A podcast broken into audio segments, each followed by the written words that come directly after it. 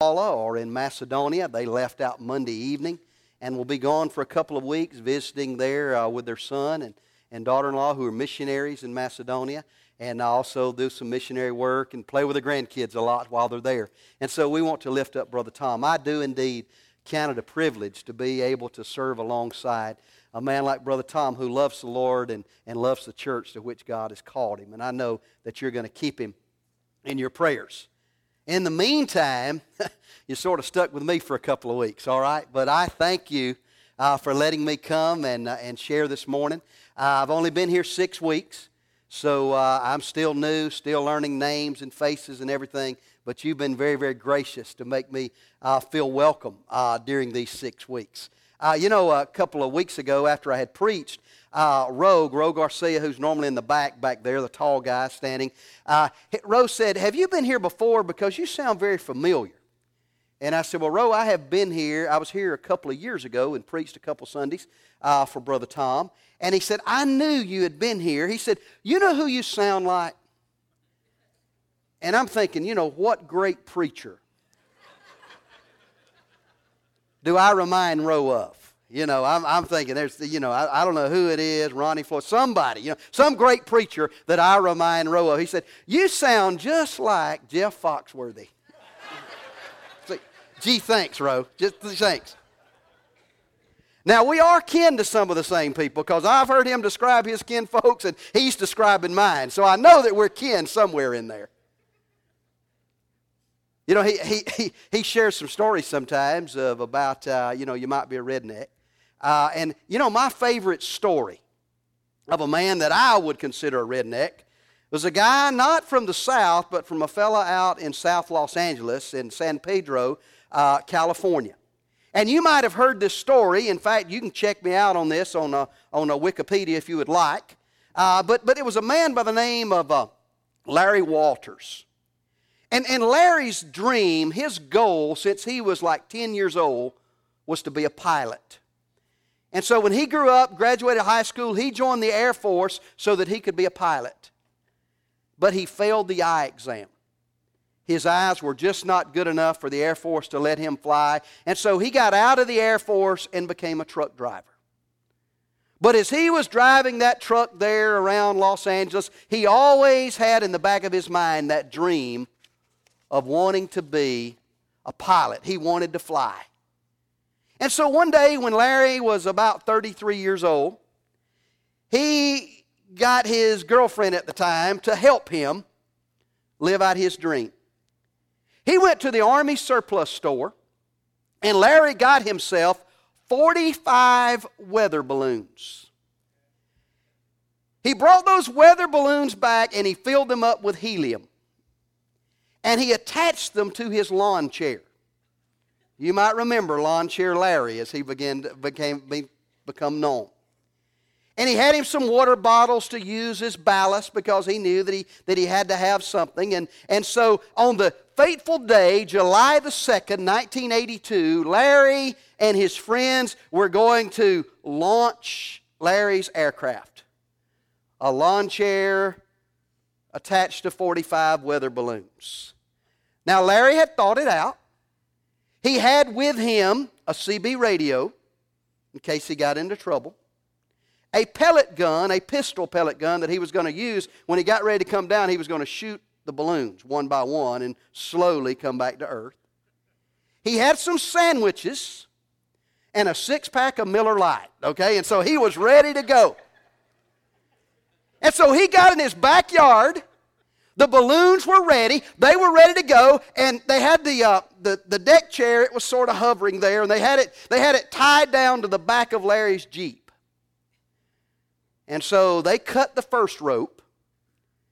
And when they cut the first rope, those hot air balloons took off so fast that it just snapped the other rope. They didn't have time to even cut that one. Now, in Larry's mind, he was just going to float up about 200 feet look over the neighborhood, wave at everybody, drink a beer or two, and come back down. Unfortunately, Larry's ascent was much quicker than he thought it was going to be. In fact, he ascended at a thousand feet a minute. for 15 minutes. All of a sudden, Larry was 15,000 feet above the earth. And as luck would have it, the wind blew him in such a direction that he was in the airspace for the Long Beach airport and the Los Angeles airport. He was in restricted airspace. So when he saw planes, you know, sort of coming by, he knew he was in trouble. But he had his CB radio, and so he called on the radio and he said, Mayday, Mayday. And it came and said, How can we help you? And he said, Well, I have launched an unauthorized balloon launch.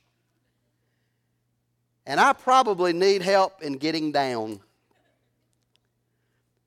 He started shooting out the balloons with his pellet gun and then accidentally dropped the pellet gun. So all of a sudden, he was there. But finally, the balloons began to descend until on the way down, Larry got himself caught up in some power lines.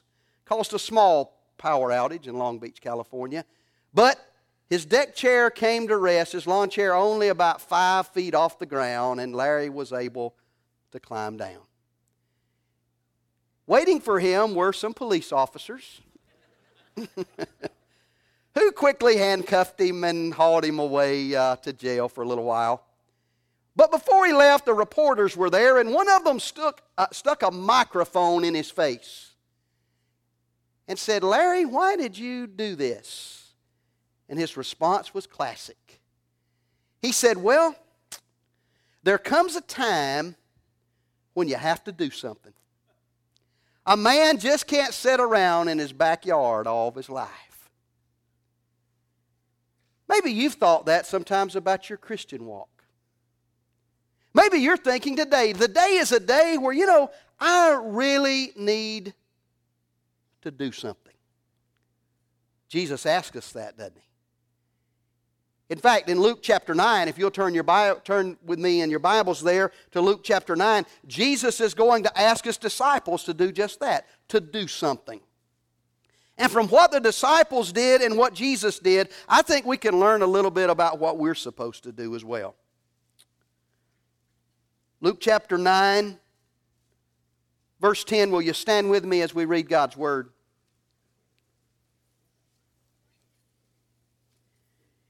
And the apostles, when they had returned, told him all that they had done. And then he took them and went aside privately into a deserted place belonging to the city called Bethsaida. But when the multitudes knew it, they followed him, and he received them and spoke to them about the kingdom of God and healed those who had need of healing. And when the day began to wear away, the twelve came and said to him, Send the multitude away that they may go into the surrounding towns and country and lodge and get provisions, for we are in a deserted place here. But he, talking about Jesus, said to them, you give them something to eat. And they said, We have no more than five loaves and two fish unless we go and buy food for all these people. For there were about 5,000 men. Then he said to his disciples, Make them sit down in groups of 50. And they did so and made them all sit down. And then he took the five loaves and the two fish. And looking up to heaven, he blessed and broke them and gave them to the disciples to set before the multitude. So they all ate and were filled, and 12 baskets of the leftover fragments were taken up by them. Would you join me as we pray? Father, thank you for what you did that day on the shores of the Sea of Galilee. But Father, even more, thank you for what you do through your word as you teach us each and every day, as you call us to do something, and we respond. In Jesus' name we pray. Amen. You may be seated. Out of all the miracles that Jesus performed, this is the only one that is recorded in all four of the Gospels. We, we read about this feeding of the multitude in Matthew, Mark, Luke, and John. The, the setting was, was one in which Jesus had just sent his disciples off on a mission the 12 that he called apostles, and, and they had come back, and, and Jesus' idea was to get all of his apostles off to themselves for a little bit of debriefing to see how things went. And so they were going out to a very deserted place, and, and then all of a sudden the multitudes heard where Jesus was going, and they started following. At this point in Jesus' ministry, uh, he couldn't even go into a walled city because so many people were coming to hear the greatest preacher who ever lived, to hear him preach. They were coming to hear the great teacher because he taught like nobody else. He taught as one who had authority. And they were coming to, to, to see the, the great physician, and they were bringing to them the, to him the, the, the blind and the, and, and the deaf and the mute and the, and the crippled and those who were demon possessed. They were bringing them all to Jesus that Jesus might touch them and heal them. And so the crowd got really large really quick. And Jesus began to teach. And he preached and he taught and he healed, and the day began to go on and on and on and on and on. Finally, the disciples, they came to Jesus and said, Jesus, we got to let everybody go.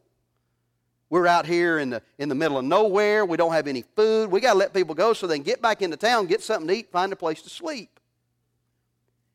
And Jesus said to his disciples, He said, You give them something to eat. And if we were to read John's gospel, we, we find that the disciples said, Well, Lord, we don't have anything. We don't have any food. We don't have any money. Even if we had any money, It would take 200 denarii just to give everybody a snack. We don't have enough because there was a multitude of people. Sometimes we refer to this as the feeding of the 5,000. But notice Luke said there were 5,000 men. If we read Matthew, Matthew's careful to point out that there were 5,000 men besides women and children. So this crowd could have easily been as many as 20, 25, 30,000 people. It was a large group of people, and the disciples said, We can't feed this bunch of folks. John tells us that Andrew found a little boy who had uh, five loaves and two fish. And out of everybody that was there that day 30,000 people, 20,000 people, whatever it was that was all the food they had. Five loaves and two fish. And Jesus said to his disciples, now do something. Years and years ago, when I played high school football, you said, I, I look at you, there's no way you played high school football. Well, I happened to play at the smallest school in the state that had a football team. It took everybody we had just to have a team. And so they let me play. And I remember one game that we were going to play, and, and we, were, uh, uh, we were the visiting team, and we were going to play a, a much larger school. And when we got there, they were having homecoming. You know, you always schedule somebody you're pretty sure you're going to beat on homecoming. Seemed like everywhere we went, they were having homecoming. And so, so, but we got to see a lot of parades and homecoming queens and that kind of stuff. And so we got over there for that ball game, and, and uh, they were fired up. They'd had the pep rally, they had the parade, they had the homecoming queen. They were a good team anyway, and we were not very good. And so I remember the first play, never forget it. Our quarterback, David Tyler, uh, took the snap, and, and he was going to do an 18 sweep, which was the quarterback running around right end down the sideline. And David ran around the right, right end, and when he got on their sideline, right in front of their bench, bang, he got hit. I mean, you could hear it for miles. He got stuck. The very first play of the game. But David was tough. His daddy was a bricklayer. He'd been carrying brick and mud all his life, and he was tough. And he jumped right up and ran back to the huddle. And the play came in from the sideline, and we broke huddle, went to the line of scrimmage. Everybody but David. He was sort of still standing around back there. He wasn't with the rest of the team. So we called timeout, and the coach called us over to the sideline and said, What's wrong? Who called timeout? Something's wrong with David, coach. He, said, Tyler, what's wrong? He said, Nothing, coach, I'm fine. And said, We got hit hard, coach. He, coach held up, How many fingers am I holding up? David said, Four. Coach said, You're all right, get back in there. He was the only quarterback we had. We didn't have anybody else. We back went in for the next game. The huddle broke. David still, he's just one around. He doesn't even know to get under the center. Come to find out, David had a serious concussion. But I'll never forget, over on the sideline, we had to call timeout again, and David's walking up and down the sideline, still got his helmet on. And he said, Would somebody tell me what I'm supposed to do so I can get in there and do something? He wanted to get in the game. Isn't it amazing that sometimes in our Christian walk, that that is the only place in the world that we're just sort of content to sit on the sidelines? We're sort of content to sit on the bench and, and, and, and let somebody else play. Cheer somebody else on. Let them do it. And the, the disciples, they, they went to Jesus and said, Jesus, send them home. And Jesus said, You give them something to eat. They came back to Jesus, only five loaves and two fish. They still didn't know what they were going to do, and Jesus said, Have them sit down in groups of 50. Once he got them all set down, he, he, he took the five loaves and two fish, he looked up to heaven, he blessed it, and then he gave a basket to each of the disciples, and he said, Now go feed them. And when they finished feeding them, they went around and, and picked up the leftovers, and the baskets were still full when they got finished. The power of God had hardly been touched. A great miracle Jesus did that day near the Sea of Galilee.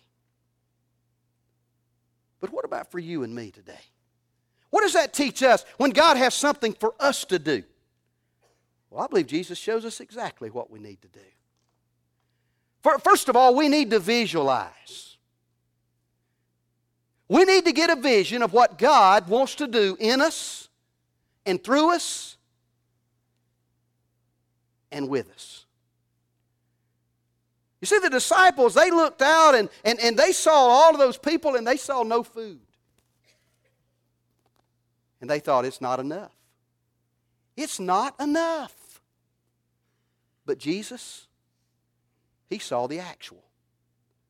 He saw the same 25,000 people. He saw the same five loaves and two fish. But he knew that with the power of God that it was enough. Know, I wonder how many times we limit God's work in our lives because of our lack of faith. Because we just want to walk by sight and not walk by faith. You know, had it been left up to the disciples, there'd be a part missing out of Matthew, out of Mark, out of Luke, and out of John. Because their lack of faith would have sent the people home. On one occasion, you remember, even when Jesus went back to his hometown of Nazareth, the scripture says that he couldn't perform many miracles there because of their lack of faith. because they didn't trust Him. How many times do we sense God telling us to do something? And because we can't see all the I's dotted and all the T's crossed, we just say, No, Lord, send somebody else.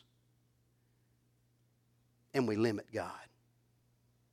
In our own individual lives as, as, as well as in our church. You know, sometimes it seems that the only committee that people want to be on are the cold water committee. You know, they don't want to do anything and they want to throw cold water on anything that anybody else tries to do. Sometimes the only department that folks want to be in is the complaint department. They can tell you what's wrong. Gang, anybody can tell you what's wrong. When my car won't run right, I can tell you my car won't run right. What I need is somebody to tell me how to fix it. You see, we, we don't have to spend our lives just complaining to God and telling him what's wrong. We need to let God begin to show us the solutions, right? Anybody can look at the problems. God helps us look at the solutions. Anybody can look at the obstacles. We need God to show us the opportunities. We need to visualize what God wants to do in us and through us and with us as individuals, as our families, and, and, and in our church. Because, like Larry Lawn Chair, there just comes a time you just can't sit around all your life.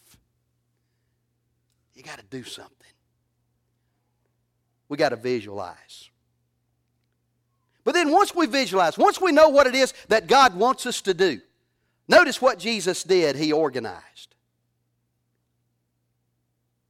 He had a multitude there. Can you imagine 25,000 people hadn't eaten all day? And all of a sudden, you send those poor 12 disciples out there with baskets of food. They'd have gotten run over, right? Trampled under. But Jesus said, No, first of all, have them sit down in groups of 50. He took that multitude and he organized it into small groups. That's why the Sunday school is so important in our church. The Sunday school is the church organized. The Sunday school is the church organized for, for discipleship and, and Bible teaching and, and, and ministry and, and outreach and evangelism and fellowship and caring and all of those things. You see, we can't do what we're supposed to do if we're just all in one big group. But through breaking everybody down into smaller groups, then we make sure that not only does everybody have an opportunity to be ministered to, but everybody has the opportunity to minister. Sunday school is so important in our church. And Jesus set that example. He said, have them sit down in groups of 50. But then Jesus did something else. He took those five loaves and two fish and he looked up to heaven and he blessed it. He prayed and the power of God was exercised through him, and, and he did a wonderful miracle. You see, as, as, we, as we organize, we can't leave out the most important part, right? Prayer.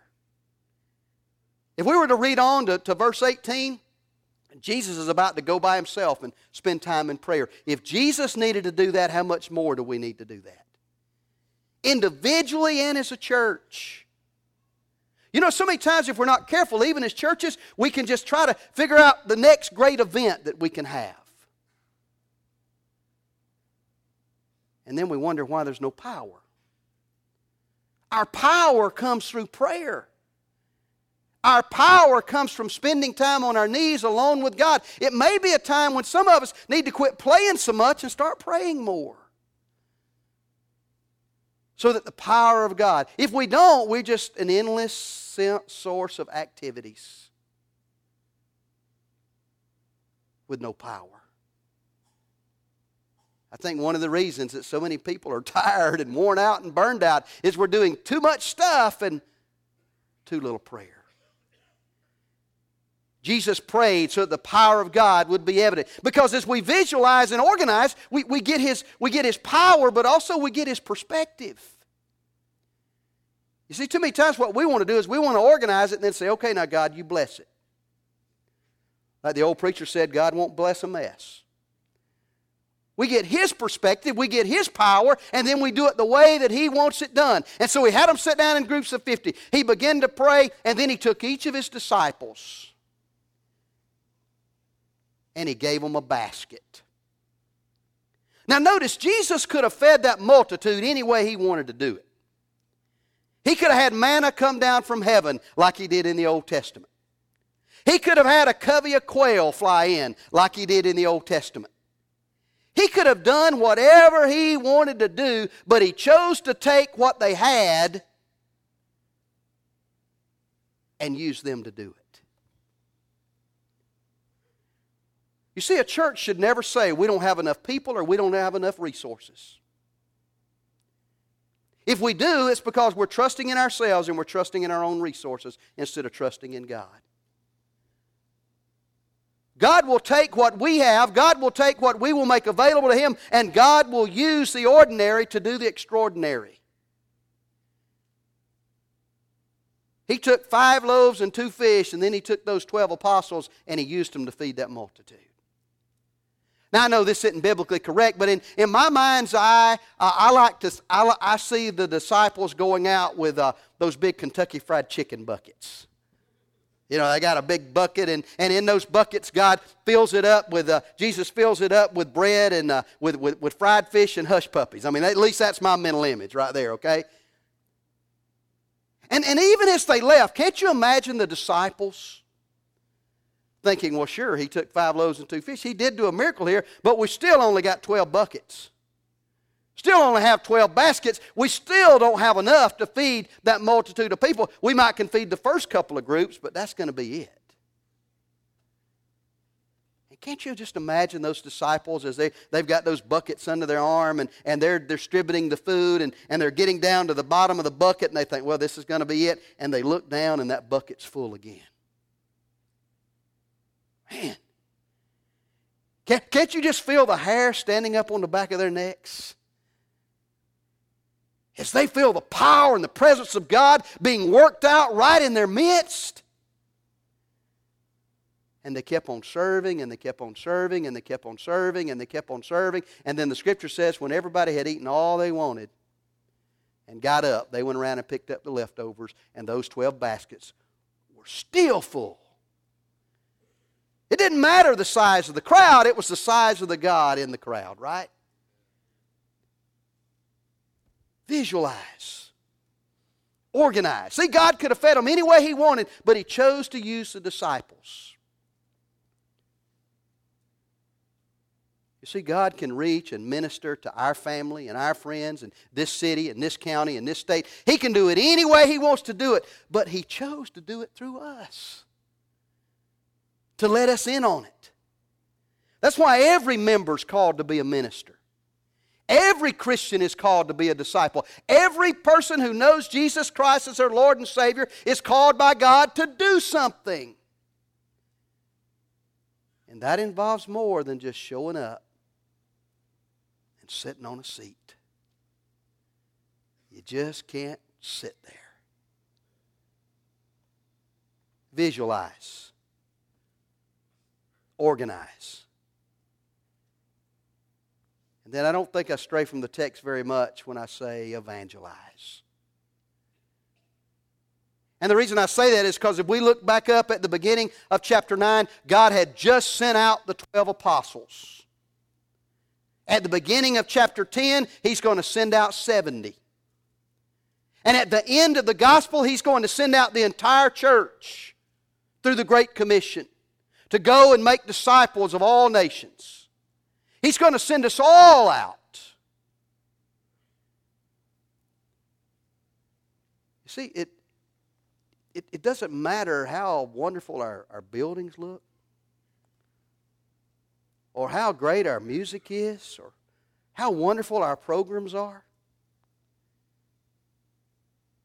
If we're not going and making disciples,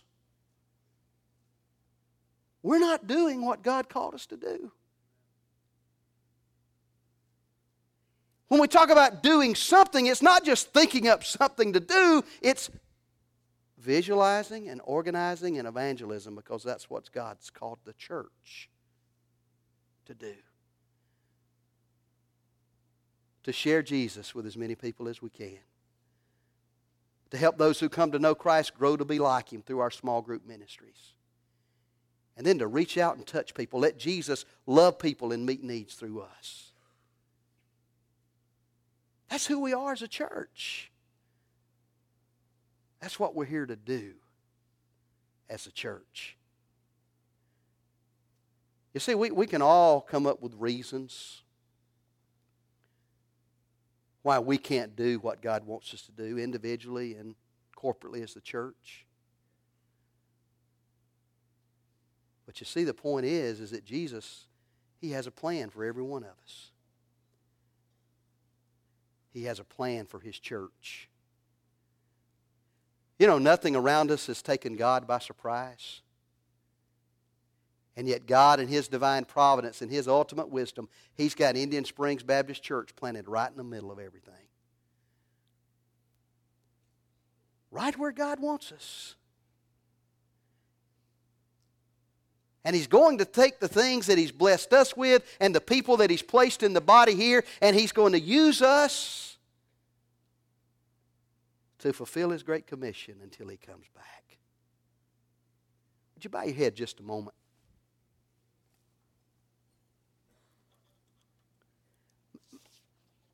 Maybe there's something in your life